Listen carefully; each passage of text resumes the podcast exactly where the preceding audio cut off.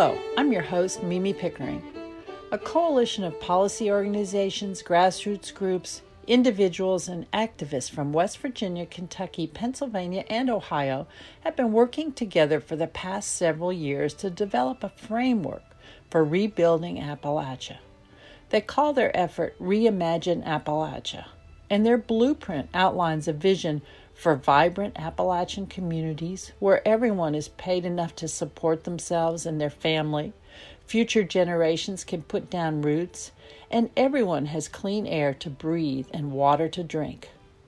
On this edition of Making Connections News, we feature presentations from an online convening held by the Coalition in March to gather ideas for building a 21st century sustainable regional economy, followed by presentations at a July 21st press conference announcing the Reimagine Appalachia policy blueprint and calling for large scale federal investment in the region.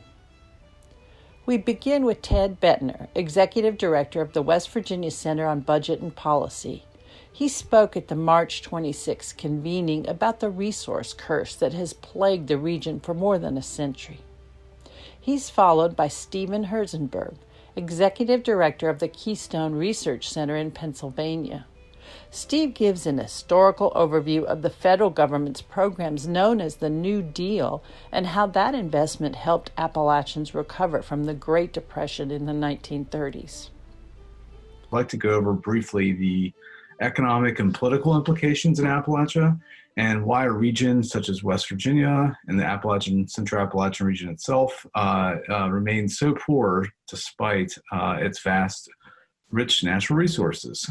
Uh, one of them is Appalachia has long been dependent on extractive industries, especially for a source of good jobs.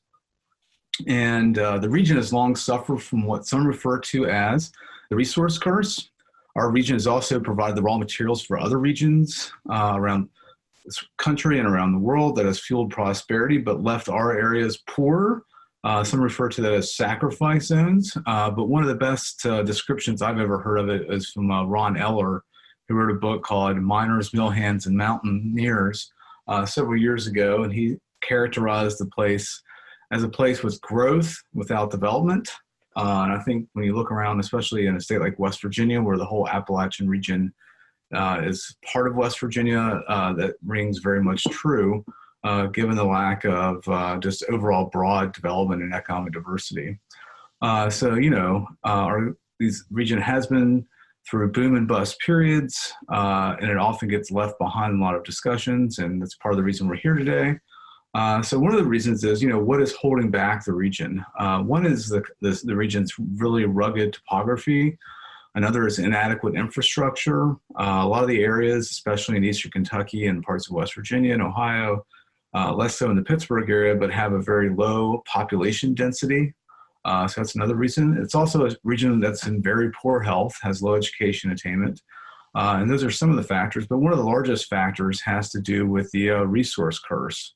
Uh, but according to the Natural Resource Governance Institute, uh, the resource curse refers to the failure of many resource rich countries to benefit truly from the natural resource wealth and for governments in these countries to respond effectively to public welfare needs.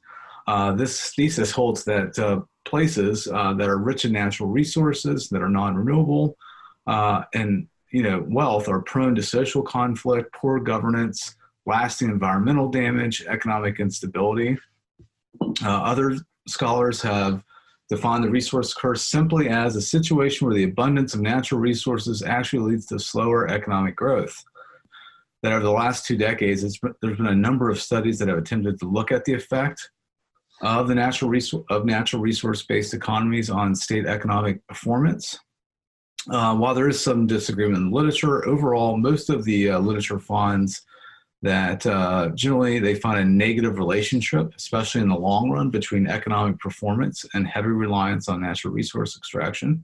And this chart that you see, these uh, three little bubbles with the uh, uh, arrows pointing, uh, show that sort of boom and bust of the natural resource based economy. What happens is you end up getting an economy that has high wage jobs but low skill jobs, and you end up with a lack of human capital Another name for that is also not having an educated workforce, and you end up having an undiversified economy that in the long run leads to poor growth. But this vicious cycle is where high wage and low skill jobs create a disincentive to invest in innovation, higher education, advanced job skills, and other industries that result in a less uh, diversified economy. Um, and as less diversified economies mean also less economic stability, which in turn can mean a harder landing from the booms and busts of natural resource based economies. We're seeing that today with the huge drop in uh, oil prices, and that'll affect severance taxes, can affect local property taxes. Uh, all sorts of things can happen uh, from basing your economy on a commodity uh, like oil, gas, or coal. Uh, and that instability and inability to make our regions work for us and the deindustrialization of the region over the last 40 years, especially in rural areas, has also led to a political environment uh, that we have witnessed that is sort of uh, of mass disillusion uh, with the process. Uh, West Virginia, in particularly, has the uh, some of the lowest statewide voter turnout in the entire country. Uh, because people are feel alienated not just from their jobs and uh, well-being, but from the political process. And that there's an erosion of uh, the American dream, that people see us having a rigged economy. And so there's been a willingness and desire to turn inward and sort of break the system. I think we saw that uh, in the 2016 election for sure. And we're continuing to see that uh, in West Virginia. So it makes it very difficult uh, you know, uh, people feel with good reason that the economy is just rigged against them and that there has been an unwillingness to turn there's been a willingness to turn inward and deal with that. And the pain and politics of the area, along with the rural areas across the country, has been highlighted in a slew of books, uh, you know, including Deer Hunting with Jesus, which is more of a comical one that's pretty funny. Uh, and most recently, uh, uh, uh Jennifer Silva's book, We're Still There, which I highly recommend. but despite the recent decline in coal production and the hollowing out of many communities, the region, and especially in Ohio, West Virginia, Pennsylvania, and Kentucky, they still depend on fossil fuel production heavily, and we still have very heavily uh, dependent economies on carbon. Um, West Virginia has one of the most dependent uh, economies on carbon. Uh, Kentucky's second, Ohio's a little less, and Pennsylvania's a little less, but all four of these states are above the national average. And when we look at workers in the fossil fuel industry, uh, people that are in fossil fuel production or ancillary industries, you can see the number of jobs is uh, well over 100,000 for the uh, just the state area. Uh, so when we're talking about transitioning to a green economy, it's important to take a look at uh, what where things currently are as well. Uh, finally, as we move forward and we look, uh, this is a famous quote from uh, Robert C. Byrd that was printed in The Hill uh, right before he passed away, but I think it's really important one to look at. that we can't bury our head in the sand and that we have to embrace that future if we're going to move to a more or less carbon intensive economy. Uh, and most important part is we want to make sure that uh, we're at the table and, and so we won't be on the menu. Uh, so um, you know, those are just really important.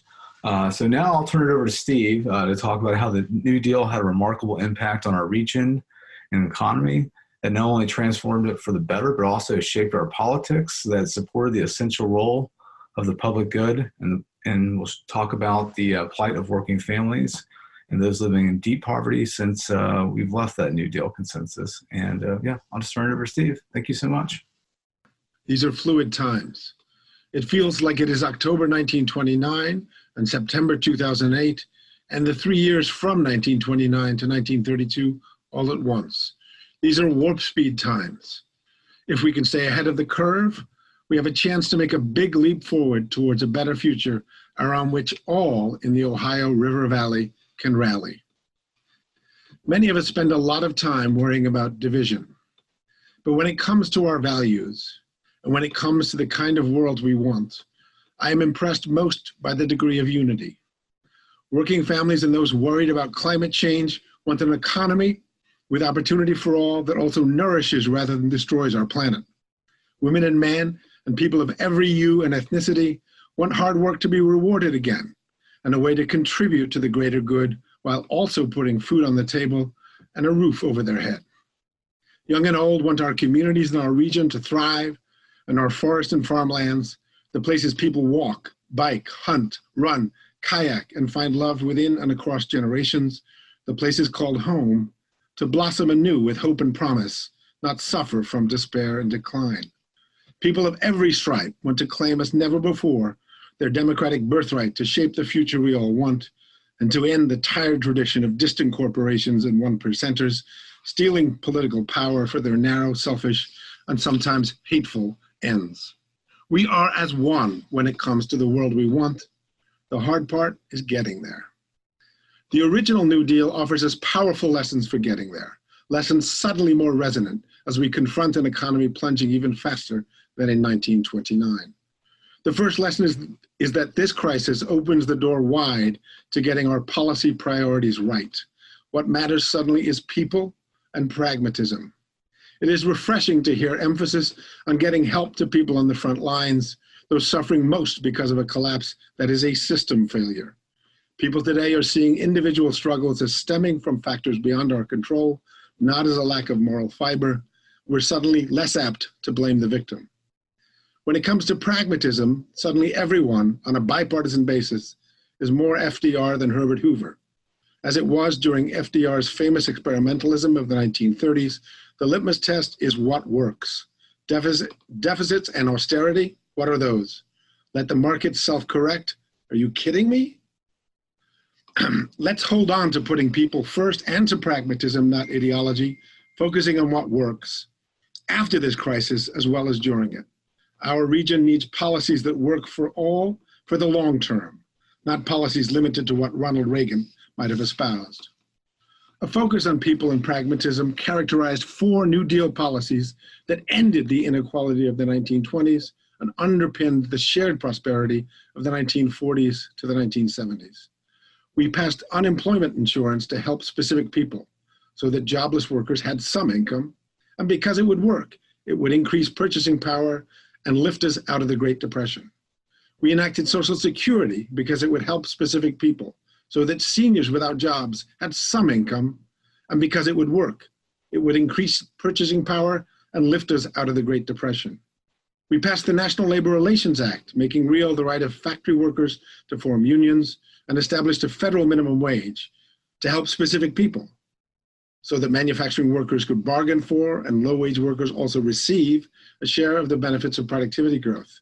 And because they would work, they would lead to decades of wage driven growth. The impact of the New Deal was most dramatic in the poorer parts of our nation, including Kentucky and West Virginia. From 1940 to 1978, incomes rose for families rich, middle class, and poor. The average income of the bottom 90% in our four states roughly tripled or quadrupled. The New Deal particularly benefited rural areas. In, a, in an echo of recent experience, rural America before 1930 lagged urban, where mass manufacturing and electric power advanced hand in hand. Rural areas also suffered because deforestation by lumber barons, followed by farming of marginal acres, accelerated erosion. Conservation, conservationists such as Pennsylvania's Gifford Pinchot saw that electrification could raise rural living standards and allow these areas to share in manufacturing job growth while relieving pressure on the land. The New Deal turned the dream of rural electrification into a reality through the Rural Electrification Act and administration and the growth of electrical cooperatives. These were a tremendous success. Within 20 years, 65% of farmers had a telephone and 96% of them had electricity. Still today, electrical cooperatives serve 42 million people. As Jim Lyons of the National Wildlife Federation has written, another New Deal legacy is the Civilian Conservation Corps. Over 10 years, starting in 1933, Roosevelt's Tree Army employed 3 million people, planted over 3 billion acres, restored 80 million acres of farmland and about 4,000 historic structures, and much, much more. Imagine what CCC 2.0 do today for our working lands and to sequester carbon and mitigate climate impacts. The New, New Deal decades from the 1930s to the 1970s were not perfect. They were a time of Cold War and conformity, federally propagated housing segregation, greater prosperity for white men than for black or for women. The Army Corps engineer, utilities, and construction companies driving some New Deal projects, such as large dams, failed to secure local input, undercutting communities and damaging the environment. Deep pockets of poverty remained. The rising tide over four decades did not lift all the small boats in the hollers of central Appalachia. In these respects, a Green New Deal shaped by the people of our region can do better. The New Deal was, however, better than the, tra- than the trajectory that followed its collapse after 1980, with unions disappearing, the minimum wage falling, unemployment benefits shrinking, and manufacturing dropping to less than one in 10 jobs, inequality surged. Wages for the 50% and then for the 90% stopped growing. After tripling or better in the prior 40 decades, they fell in the four decades after 1977 in West Virginia, Ohio, Kentucky, and southwestern Pennsylvania. A growing faction of men dropped out of the labor force. Economic decline brought anger and political alienation and fueled division. But what I said at the outset remains true. The overwhelming majority of Appalachians share basic values and a similar vision. Their common enemies are the forces that deliberately crushed New Deal policies and seek to go backwards to 19th century US capitalism, not forwards to 21st century. DuPont and other large industrial companies that founded the Business Roundtable and spent 50 years trying to crush building trades unions. Fossil fuel companies and the Koch brothers. Lewis Powell, later Supreme Court Justice, who authored the 1971 memo that sparked the creation of conservative think tanks and the American Legislative Exchange Council. Works that fight tooth and nail to destroy unions, impoverish workers, allow corporations to despoil our environment, poison our waters and our workers, and, and sell the vulnerable subprime mortgages and opioids. These folks want to lock in oligarchy and an economy that works only for the 1%. They play for keeps, and they have been particularly strong in central Appalachia. But here's the thing there are more of us than them. They may have overreached, and the current climate and economic crisis make plainer than ever that their prescriptions are a disaster, even as it turns out for them and their grandchildren. Our opportunity today is to use the historical precedent of the New Deal and the COVID 19 and climate crises to realize a pragmatic vision that puts both people and the planet first. We don't have to choose. We can create an economy that people look forward to with optimism instead of despair, one that gives everyone in Appalachia dignity and purpose. We can create policies and programs that provide enough good jobs, including many that directly help avert climate disaster. Central, Central Appalachia needs this renewal even more than other places. And through grassroots efforts such as this convening, Central Appalachia can build a blueprint and a movement that turns renewal from a vision to a reality. Thank you. That was Stephen Herzenberg from the Keystone Research Center in Pennsylvania. Up next is the July 21st press conference held to release the Reimagine Appalachia Blueprint. Thank you, everybody, for joining us. Hello. Welcome. I'm Caitlin Johnson, and I'm the Communications Director with Policy Matters Ohio. And we are here today to unveil the Reimagine Appalachia Policy Blueprint. And I'm going to be moderating the press call today. Reimagine Appalachia is a coalition of labor, policy experts, and community leaders who are making sure that no matter what we look like or the size of our bank account, everyone who lives in Appalachia can have a good job is cared for, it can put down roots for the future. Today, as Appalachians, like all Americans, face a global pandemic and the recession it's causing, we have an opportunity to chart a new future. Right now, Congress is debating major funding packages that can create jobs, rebuild infrastructure, and address fires and floods caused by damage to our climate. We have come together from Ohio, Kentucky, West Virginia, and Pennsylvania to demand those plans prioritize Appalachian communities. Today, we are releasing a policy blueprint that has been endorsed by 59 organizations and counting. You can see a full list of endorsers on our website, reimagineappalachia.org, and that is where you can find the blueprint as well.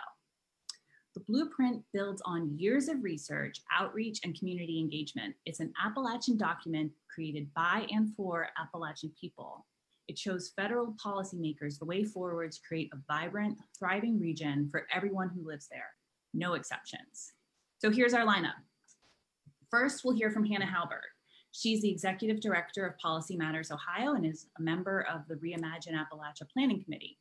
She'll discuss how the policies we're putting forward can rebuild Appalachia's economy, especially in light of the pandemic recession. Then we'll hear from another planning committee member and also Policy Matters senior researcher, Amanda Woodrum. She'll walk us through the blueprint. West Virginia Rivers Executive Director and Planning Committee member Angie Rosser will discuss the potential to build upon the region's natural infrastructure. And Quenton King, criminal justice policy analyst at the West Virginia Center on Budget and Policy, also a member of the Planning Committee, will talk about how the policies in the blueprint would protect the well being of all Appalachians. Steve Herzenberg, another Planning Committee member and executive director of the Keystone Research Center, will describe how the blueprint would make sure all Appalachians share in the prosperity their resources help create. And finally, we'll hear from Ashley Spalding. She's the research director of the Kentucky Center for Economic Policy, and she'll end the program by calling on our federal leaders to incorporate the policies we laid out into the recovery packages they are debating. So we're going to go through the entire program and then open the floor for questions from the press. Please either raise your hand and I will unmute you so you can ask your question or just type it in the Q&A and I will read it. And if you're watching on Facebook Live and have a question, type it into the comments and we'll try to get to it or we can answer it after the program. So with that, I'm going to turn it over to Hannah. All right, welcome everyone. Thank you so much for joining. Thank you, Caitlin, for kicking this off. Uh, I'm Hannah, I'm the Executive Director at Policy Matters Ohio. Uh, and, uh, you know, really we're here today to talk about the Reimagine Appalachia Blueprint to create a 21st century Appalachian economy. While we're talking about the policies to get us there, it's important to remember that the economy really does come down to people working, buying, and selling stuff, right? People are the economy, and what's good for people is good for the economy. Right now, our nation is facing unprecedented challenges with the COVID epidemic, a deep economic downturn, extreme inequality, racism, police brutality, and the consequences of a changing climate. We're seeing right now what happens when powerful corporations use their wealth and influence to direct our public resources into their pockets through tax breaks and tax cuts deprives our communities of, of, important things, important things like public health infrastructure that we need to stay safe and healthy now and tomorrow. Without enough public investment and resources to get through this difficult time, Appalachia, like many other parts of the nation, is struggling. Despite some improvement, last Friday's state jobs report for June showed that our four state region has lost more than one out of every 10 jobs since February. And extraction industries are not immune to the downturn and have not been a major source of employment for Ohioans. The most recent data show that about 10,000 jobs in Ohio are in mining and logging, and those jobs have declined nearly 16% over the year. Data from the Ohio Department of Jobs and Family Services show that most of the projected job growth in Southeast Ohio, like most of the projected job growth in Ohio, will be in service sector jobs. A snapshot of the job ads posted to Ohio's Jobs Board uh, shows a little more than 8,000 job openings between April and May of this year. The top employer seeking workers was the Dollar General. Southeast Ohio, the Ohio River Valley, and too many people and families across our four states never recovered from the last recession. In 2017, during the longest period of economic expansion in our nation's history, the poverty rate in Appalachian Ohio was 17.2%, 17.8% in Appalachian West Virginia, 13.3% in Appalachia, Pennsylvania, and 25.6 in Appalachian, Kentucky. This time has to be different. This time, policymakers at all levels must include the people of Appalachia in our national recovery. These crises demand from leaders real, lasting, and structural change. And it's not a matter of if, but when. When our leaders in the nation finally rise to the occasion, people in Appalachia need to be at the table. It's time for an economy that's good for working people, for communities, our health, and the health of our neighbors. One that relies on working people who are already skilled in service, industry, trades, and farming. One that offers hope to the next generation of workers, and one that does not discriminate. And one that does our part to meet the climate challenge just as we met the call to provide coal energy to fuel a growing nation a century ago. These are the goals of this project a conversation, a framework, and more than anything, a call for a new way. Thank you so much for spending part of your morning with us and joining in this conversation.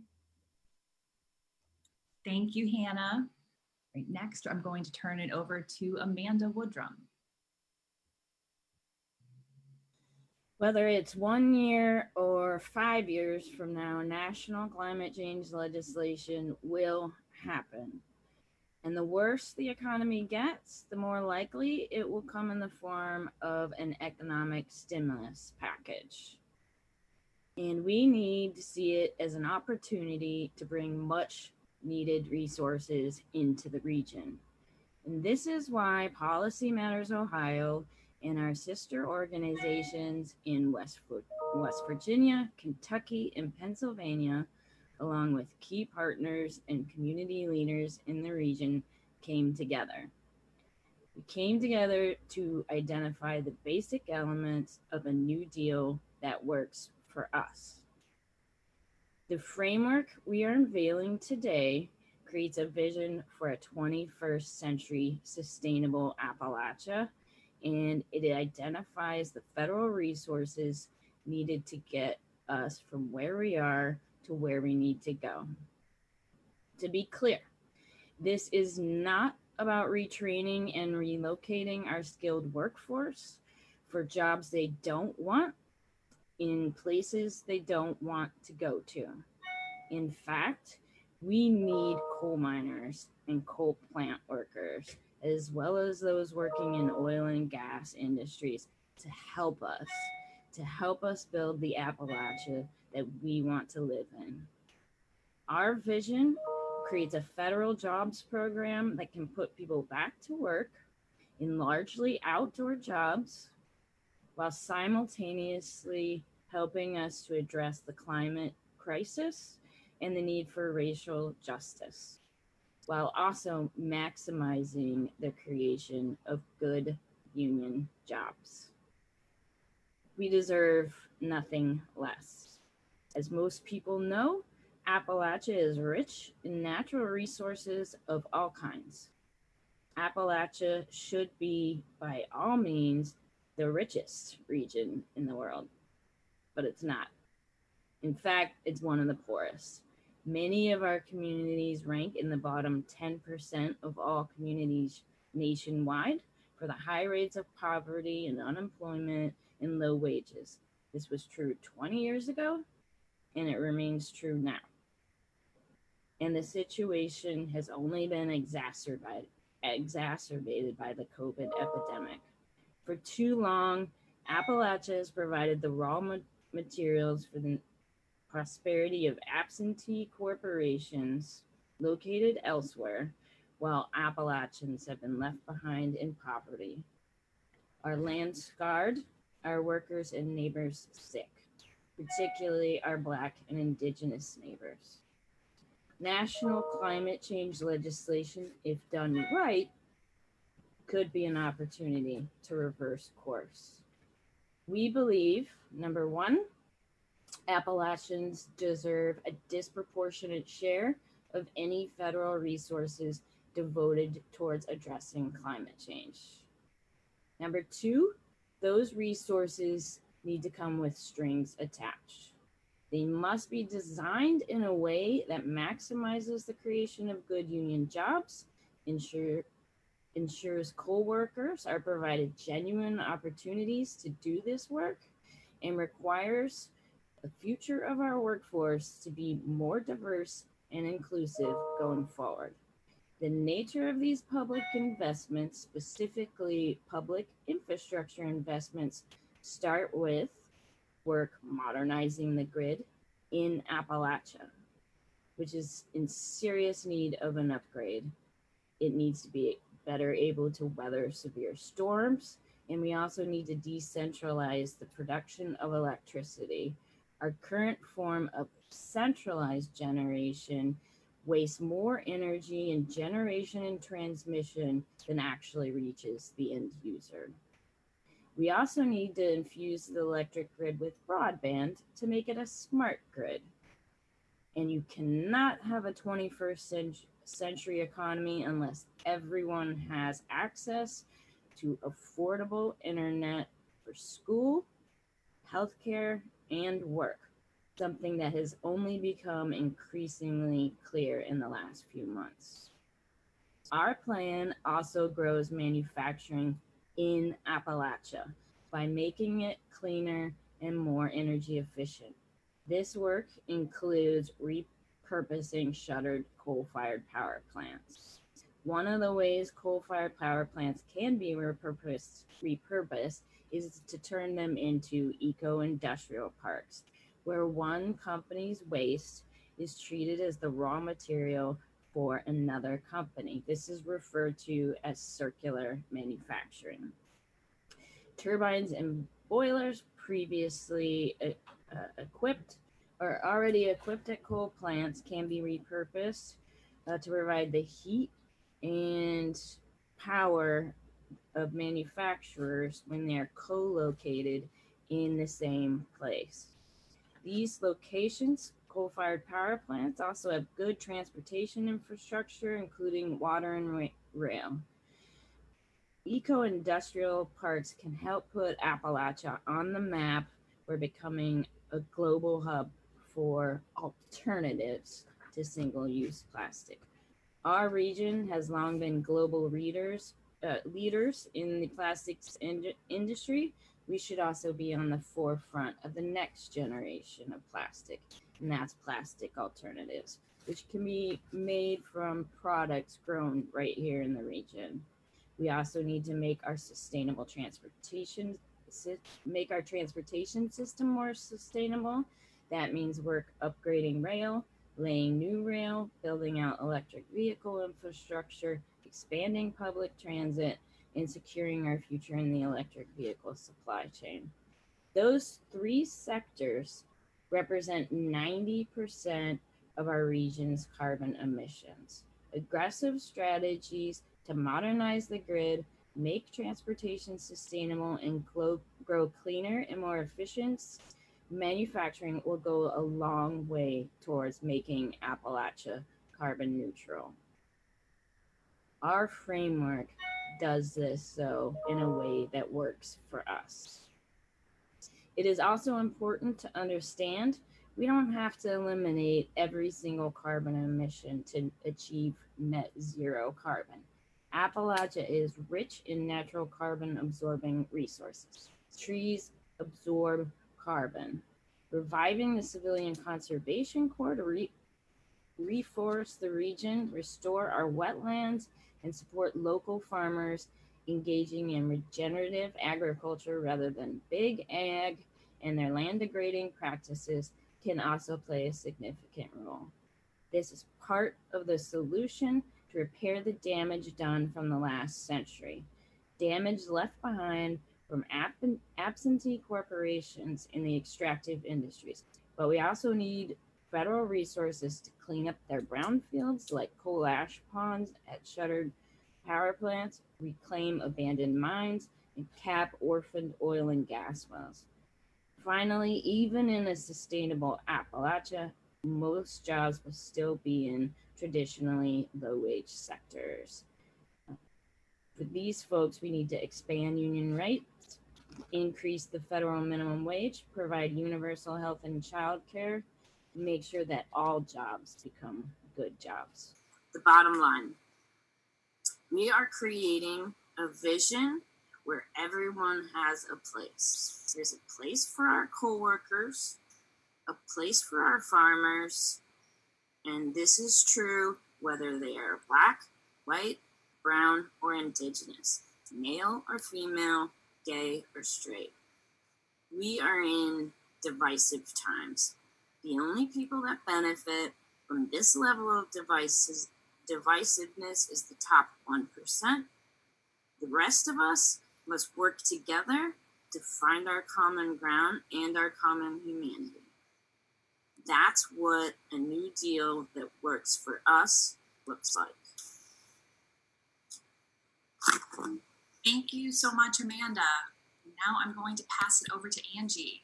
Angie, take it away. Thanks, Caitlin.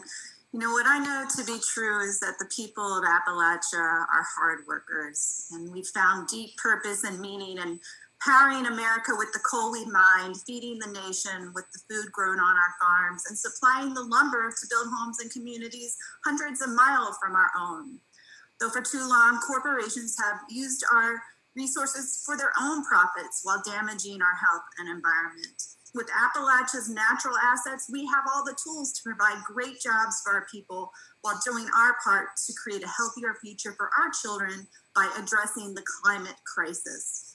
We know that it's not going to be enough simply to reduce emissions. To really make a difference, we must pull carbon from the atmosphere to be able to meet the net zero emission goals by 2050. Our forested landscapes can capture and store vast amounts of carbon. Federal funding could be used to put people to work in climate smart forestry. People can also go to work restoring wetlands and floodplains, protecting their neighbors from future floods, saving lives and money in the long run. Policymakers can help put more people to work now, repairing lands and waters degraded by mining. Restoration jobs can support up to 39 jobs per million dollars invested, compared with only five jobs supported per million invested in the oil and gas industry. Reclamation jobs can go directly to out of work miners to do backfilling, regrading, and revegetation. We can reclaim abandoned mine lands for reuse or other community goals, such as new outdoor recreation opportunities that increase tourism. And heck, we're within 500 miles of 60% of this nation's population a population that is seeking outdoor spaces as a safer way to recreate and enjoy a vacation in the context of a, a pandemic. Public investments in restoration, recreation, and resilience create good paying jobs more quickly than many other alternatives 15 to 33 jobs per million invested, because most of those funds go to labor rather than materials. Our federal leaders can create a 21st century civilian conservation corps to put our young people to work, restore our natural places, and fix crumbling recreational infrastructure. And members of Congress are signaling that the time is indeed to act is now. The Moving Forward Act, H.R. 2, recently passed the House, and like our plan, it links economic stimulus, community resilience, and climate pollution reduction. It directs large scale public resources to create jobs in natural infrastructure, clean water, and ecosystem res- restoration. So we're calling on all of our leaders to embrace the Reimagine Appalachia policy framework to not just help our region restart its economy, but also to increase our strength and resilience, resilience as a nation. Thank you, Angie. All right, over to Quenton. Thank you. So, all across the United States, including here in Appalachia, people are realizing that healthy and vibrant communities are ones where everyone, no matter what they look like, has clean air to breathe and clean water to drink, and where everyone can walk down the street without fear of being targeted by law enforcement because of their race. We now more clearly understand that the challenges we face are strongly connected, and we're having daily conversations about how we can do better and what it will take to correct the centuries worth of damage done to our health and well being by a handful of wealthy and powerful interests. But because those problems are so closely tied, we won't make meaningful progress if we keep working on these issues in isolation. Reimagine Appalachia represents a framework for structural change. It is an opportunity to make communities in our region whole again, or in some cases, make them whole for the very first time. Communities that have been devastated by corporations that profited polluting our air and water, holding down our wages, and pushing for tough on crime laws that packed our prisons. Those at the forefront of conversation today, activists and academics, have argued for decades that mass incarceration and labor are linked. The stats for mass incarceration are grim. The United States holds nearly 25% of the world's prisoners, despite having less than 5% of the world's populations. And we know that black and brown communities suffer the heaviest impacts. But Appalachia is not immune. In West Virginia, for example, it's estimated that more than one third of adults have an arrest or criminal conviction. And we also know that challenges don't disappear for individuals once they exit the prison gates. The unemployment rate for formerly incarcerated people is 27%, and they face barriers to accessing affordable housing, healthcare, and transportation.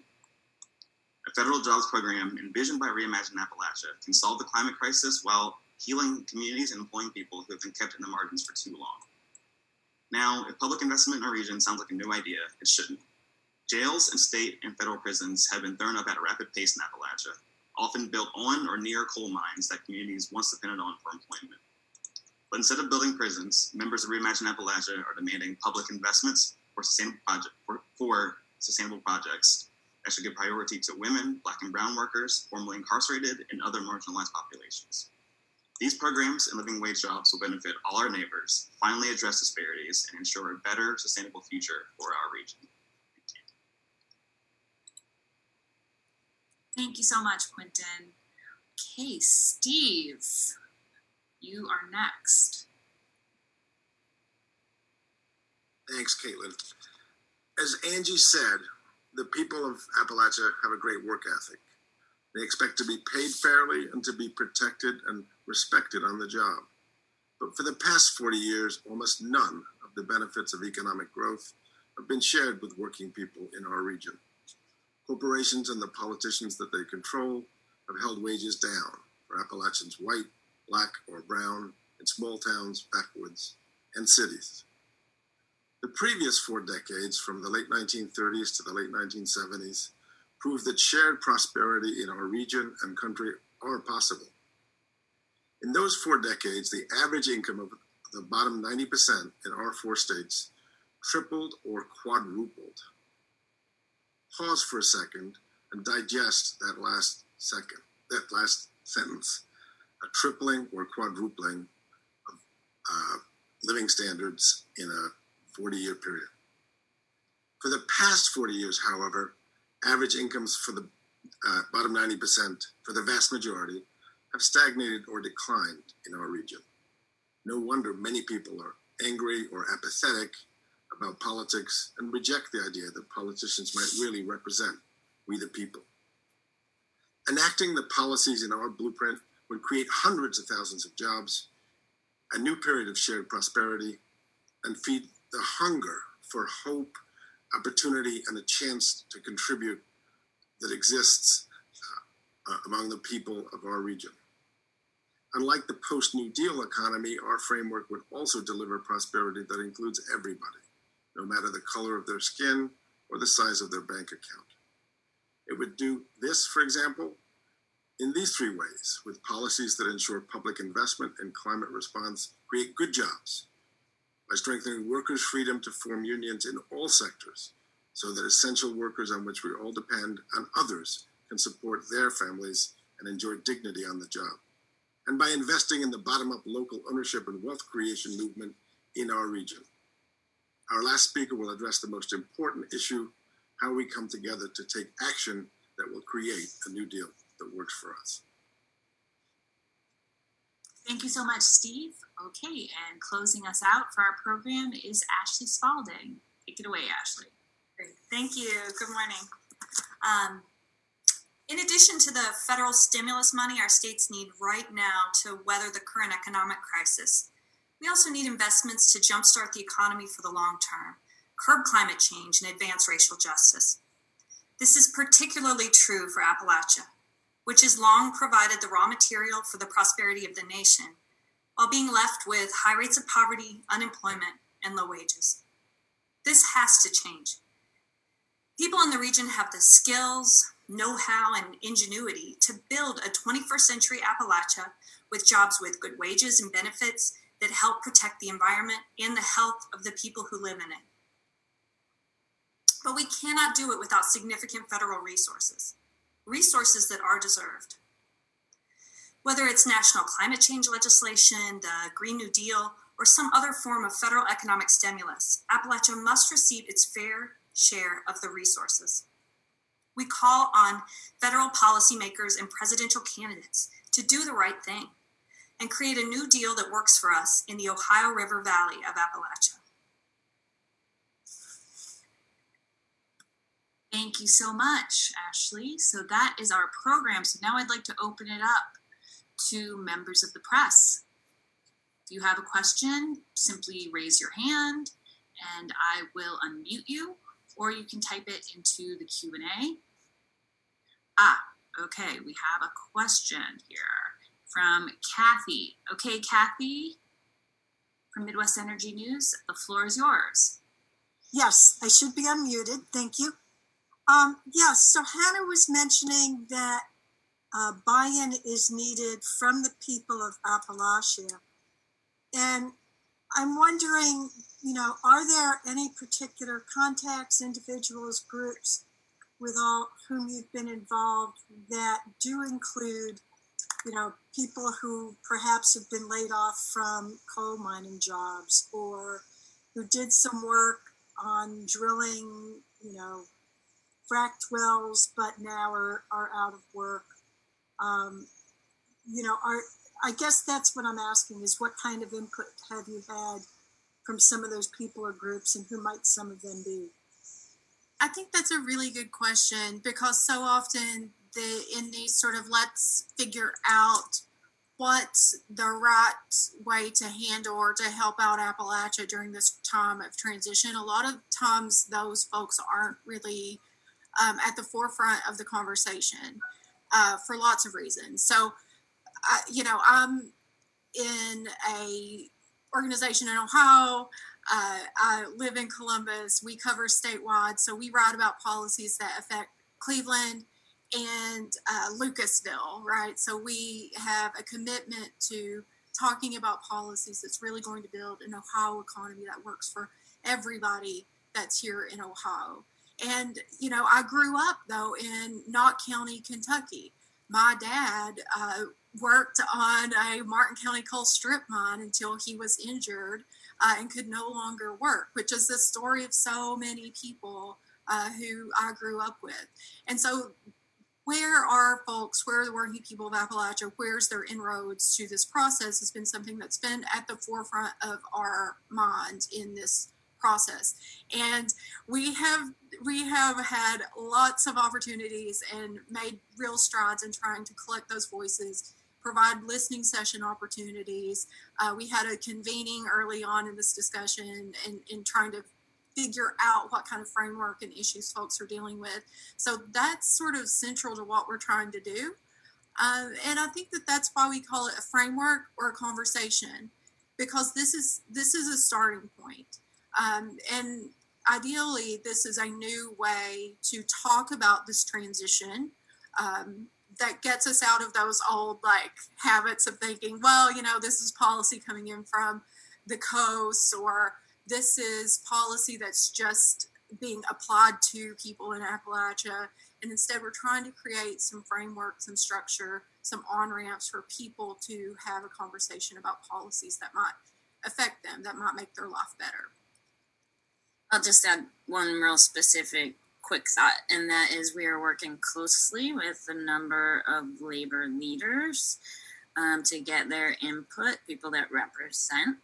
Um, their members, many of whom have been laid off from coal jobs, are, are doing work now uh, in oil and gas in the oil and gas industry, and um, we had a specific listening session um, where we had roughly 30 different um, union leaders uh, in attendance so that we could get their input and their thoughts. And and we will continue continue those converse, kinds of conversations. Thank you. Thank you, everyone. And I had a quick question um, follow up on that. So, how is the coalition planning to engage people? We've rolled out the blueprint. What's next? Uh, I can take a stab at that. So this is Quenton King. Um, so I, you know, we we held three listening sessions last month in June, and before that, we, you know, we've been in constant contact communication with groups all around the region. Um, so going forward, we're going to be having a series of town halls throughout the summer.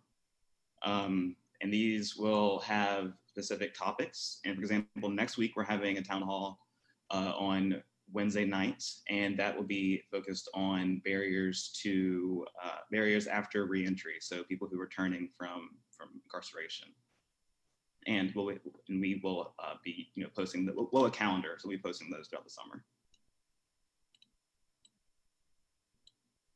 Thank you, Quenton. Do we have any other questions from um, members of the media? Okay, well, I have a question also. Um, we have in the news recently, um, Vice President and presidential candidate by um, Joe Biden released his climate plan. And um, how does the work that our coalition is doing fit into what's being debated during the election and the plans that we've seen put forward by Vice President Biden or by President Trump?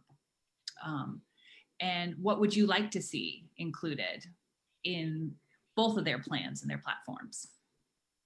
Um, thanks very much, Caitlin. So we've been hardened uh, by the debates in DC, whether it's the Biden Clean Energy Plan or the Biden Sanders Unity Plan, or even some specific pieces of legislation that are beginning to move or in the drafting stages. In terms of the Biden plan, for example, um, it's got um, language about the strings that have to be connected to climate investment to create good jobs for all. Um, it's got uh, uh, very strong language around clean manufacturing. You know, we'll be wanting to weigh in and talk about the importance of this region, for example, becoming a major player in electrical vehicle production and uh, supplying parts for electric vehicles because that's been a uh, uh, auto parts have been a key part of the Ohio economy with the internal combustion engine. So there's going to be a hole there that needs to be filled with new clean manufacturing jobs. Uh, Amanda also talked about uh, we think our region's well positioned to lead in plastics alternatives. The Biden plan also talks about uh, securing benefits that coal miners and their families have earned, talks about more resources for coal and power plant communities. Again, we think more resources for this region as a whole should be part of the conversation. Um, and then last, there's a particular version of a job creation plan um, around um, things like planting trees and uh, uh, cleaning up the damage from the last century. Um, we uh, will be um, encouraging the Biden folks to uh, bring back the Civilian Conservation Corps. And we're very pleased that already in Pennsylvania, we've been working with um, the staff of Senator Bob Casey, who's developing a specific proposal around the Civilian Conservation Corps, just to put the potential of that in terms of, uh, of job creation in context. In the 1930s, for about a decade, the first CCC employed 3 million people total over that period. Uh, the equivalent to that today would be 10 million people. And we have that much work that needs to be done, and a disproportionate share of that work needs to be done in our region, cleaning things up and also um, increasing carbon absorption. Thank you, Steve. We also have a couple of questions that came in from the press. Um, let's see, we have here from Paul um, from the Pittsburgh Business Times there's a lot of investment that has either happened or will with the plastics industry. With the tax breaks and the like from the states for the shell cracker in Beaver or the PTT cracker in Belmont County. These are also supported by labor. How are you planning to change the conversation with these? And also the prospect of Appalachia becoming a plastic center. So I think our perspective, I mean, um, we don't uh, take a position on petrochemical, don't take a position on frank, fracking in our agenda. Uh, we're all about the jobs that we think um, the climate response we need, uh, all about the jobs that could be created um, uh, by that. Um, you know, we looking um, from uh, at those industries. I mean, I think there are some real questions about the financial viability of fracking and petro going forward. And it's also true that if you look at the absolute number of jobs that are created by those industries, it's pretty small. So the bottom line is we think that the the right bet for the region from an economic point of view, leaving aside the environmental issues, the right bet for the region uh, and for really restoring the middle class is to uh, get out front of the climate response debate. And, um, you know, that's really the diverse, sustainable, um, broadly shared future that our region needs. And I'll just add a thought. I mean, the region, the re, the reason uh, there's so much focus on making Appalachia the hub for petrochemicals is that they are relatively good paying jobs. But if we can create equivalent jobs that are also better, you know, for our health and the environment, uh, then it's going to make sense to do so. And I think we've laid out a plan that can accomplish that. I have one last question that um, something I think would be good to cover. We have had a major federal relief package to respond to the COVID crisis and the recession it's causing.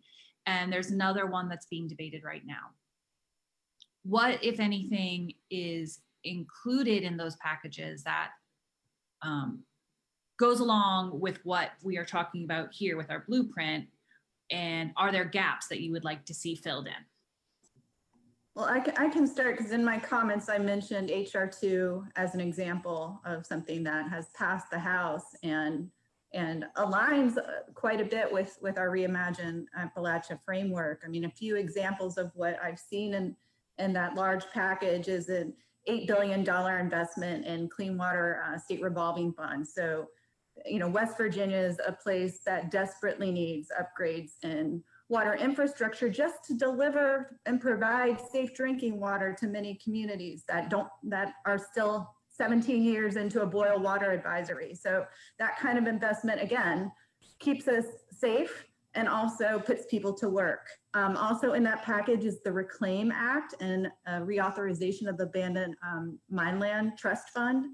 Two important mechanisms to what I mentioned earlier to fund the jobs that will do the reclamation of our degraded land and waters. And there's also um, some uh, authorization of looking at the ecosystem restoration and recovering wildlife populations in, in ways that, that need to happen um, while ad addressing the, the climate crisis. So all of those kind of natural infrastructure investments I talked about. Great. I can close up our program today. It has been so great to be with all of you to launch this exciting policy blueprint. And we are really looking for looking forward to continuing the process, to keep engaging the community because we're doing vital work that could really transform this region. And we are so excited to have the privilege to be doing this work. You've been listening to a July 21st press conference held to release the Reimagine Appalachia investment plan that calls for a new deal that works for all of us. You can follow Reimagine Appalachia on Facebook and download the blueprint at reimagineappalachia.org. This story and others about revitalizing our Appalachian economy and renewing our communities are online at www makingconnectionsnews.org. I'm your host, Mimi Pickering. Thank you for listening to WMMT Real People Radio.